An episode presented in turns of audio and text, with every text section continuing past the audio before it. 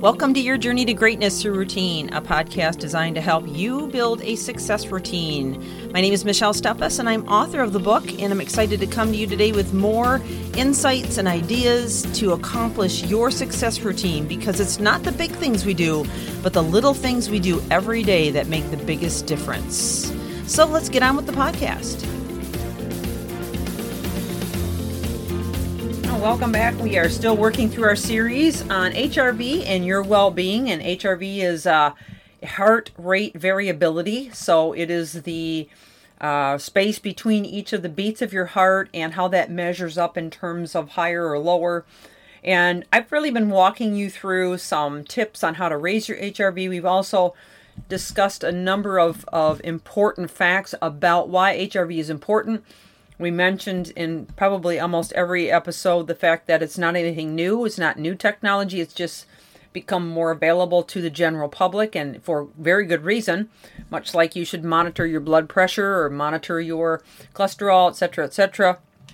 Uh, monitoring your H R V is also very important. And if you remember, the benefit to that is preventative measures against heart issues, Um, that affects your autonomic nervous system and other variables as well with your health. So uh, we've been running through a list of tips on how to increase it. We began with exercise. We talked about fasting. And then we had a discussion about foods and the importance of eating clean foods, eating the right foods, and how it affects us. So now we're going to dive into sleep today. And I've mentioned sleep in the past, but let's talk about it again from this perspective on H R V. But, you know, optimizing your sleep can be hard. I, I know many have struggled with insomnia, um, you know, even for years, possibly even decades. But what is clear from studies is that when sleep is optimized, H R V automatically goes up. Now, sleep is, you know, just one of those things that you just can't deprive it and expect not to have consequences.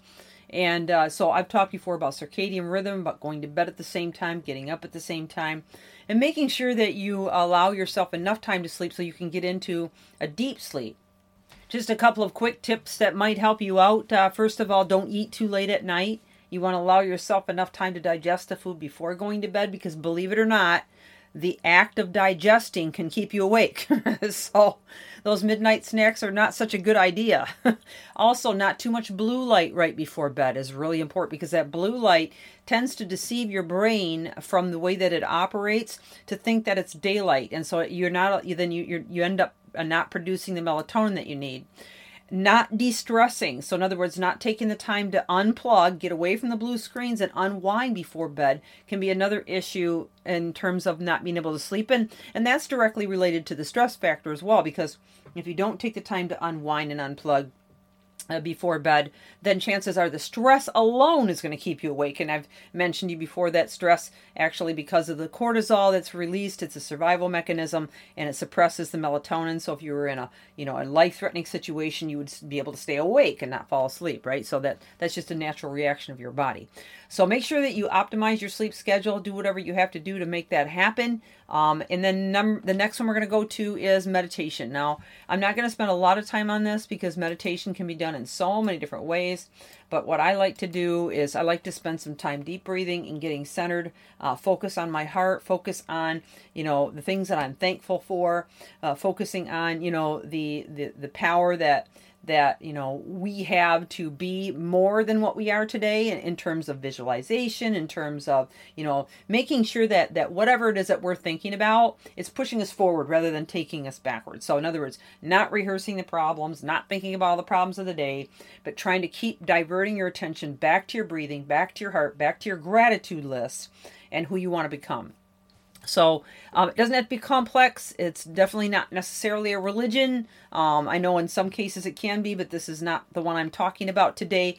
But it has proven again and again and again that it does boost H R V. And as I'd mentioned early in the program, there are methods that are very heart-centered and can be measured in terms of heart coherence, which is the connection between your heart and your brain. So, you know, meditation is a great way to, to manage that, and it has a huge beneficial effect on your autonomic nervous system It's not necessarily new age, but rather a way of bringing your thoughts back and avoiding mental distractions that cause the, the, the massive amounts of stress that we're under. You know, and even, you know, just taking a few minutes out of the day when you feel stressed and pulling back and just, you know, shutting your eyes and, and deep breathing. In fact, I remember years and years ago, um, I had heard straight from a heart doctor that one of the prescriptions that she regularly gave all of her patients was to stop at, at intervals during the day and do some deep breathing, because what deep breathing does is it lowers the, the blood pressure.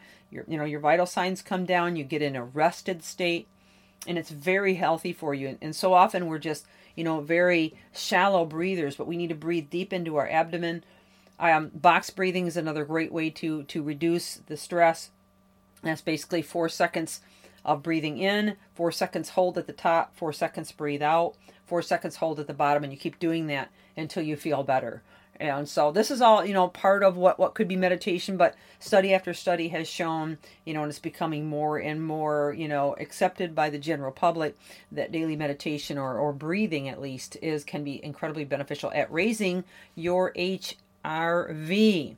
So Um, I am getting low on time, so instead of going into the next one, I think that, you know, we'll go ahead and close it up for today. But I want to remind you to get the book, Your Journey to Greatness Through Routine, because these tips are all about routine.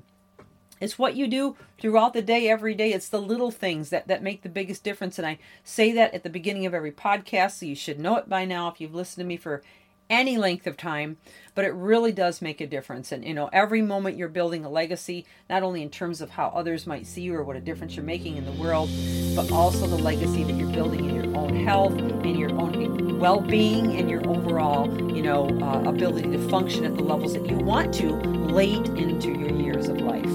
So again, thank you for joining us on the podcast. Looking forward to having you tomorrow. Have an amazing day.